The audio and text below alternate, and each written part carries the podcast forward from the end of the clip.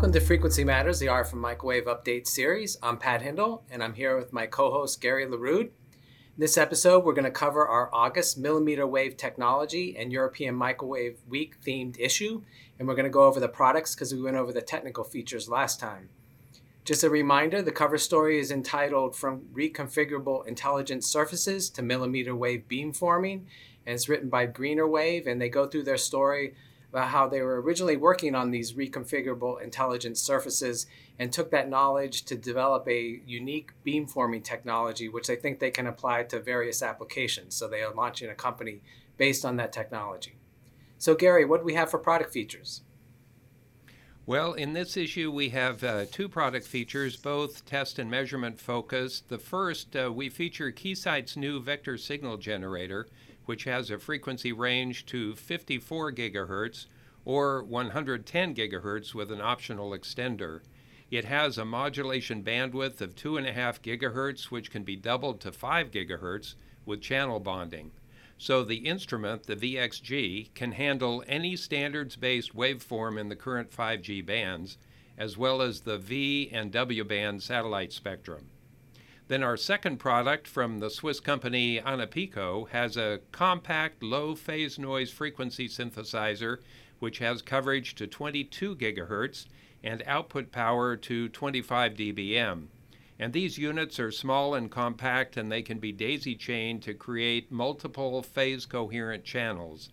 The output signal, as you would expect, is CW, but it can also be pulse modulated up to a 10 megahertz uh, repetition rate and down to a 30 nanosecond pulse width.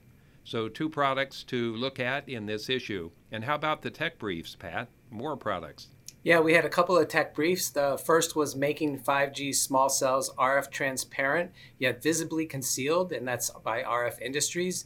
They have a new material called True Field Concealment Solutions, and that means it's visibly hidden but transparent to the RF energy. The other was a 5G beamforming RFIC that supports all the FR2 bands from Peraso. And then uh, turning to the news, so I really like to cover medical news when there is some about the uh, technology in our industry.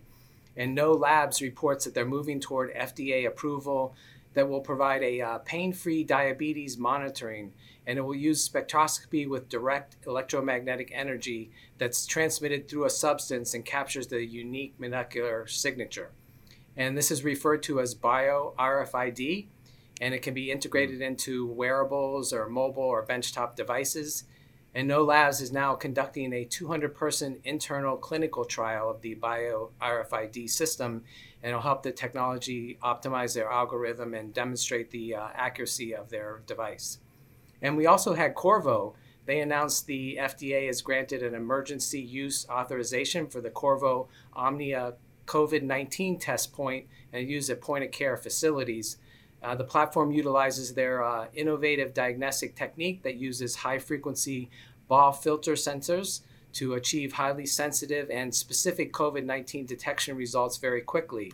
The BAW sensor technology enables a low limit of detection, so very low levels of COVID can be detected you know, as we're running into the Omicron variant, the uh, viral loads are very low, and some of these uh, antigen tests are having issues.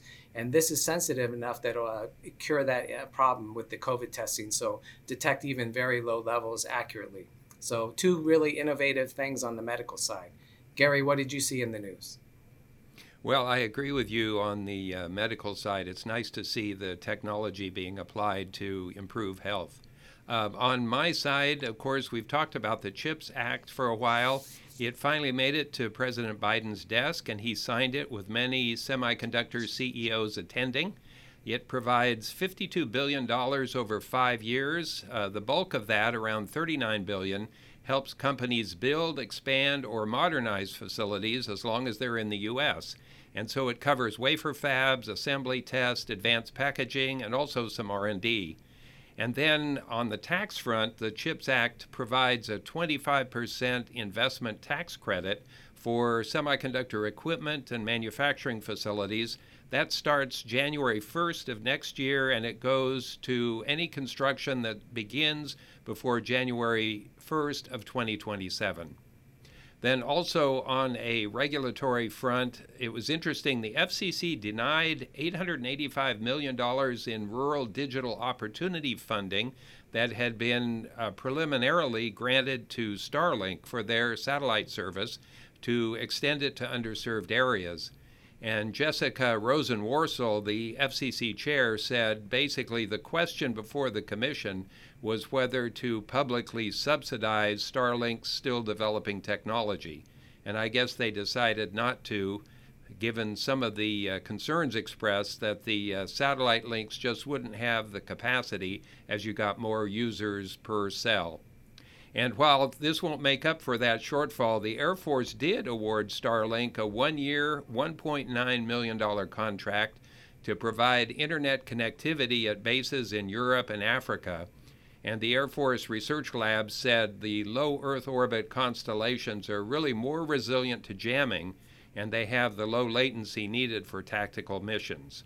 So it'll be interesting to see how this one year trial works out. Yeah, the CHIPS Act news is very good news for our industry, and uh, a lot of uh, money will be coming into the semiconductor area for locally uh, grown fabs. So that's really a really great accomplishment. So, uh, turning to events, the August issue is also coverage of our European Microwave Week event taking place September 25th through the 30th in Milan. And this will be the 25th uh, version of the European Microwave Week.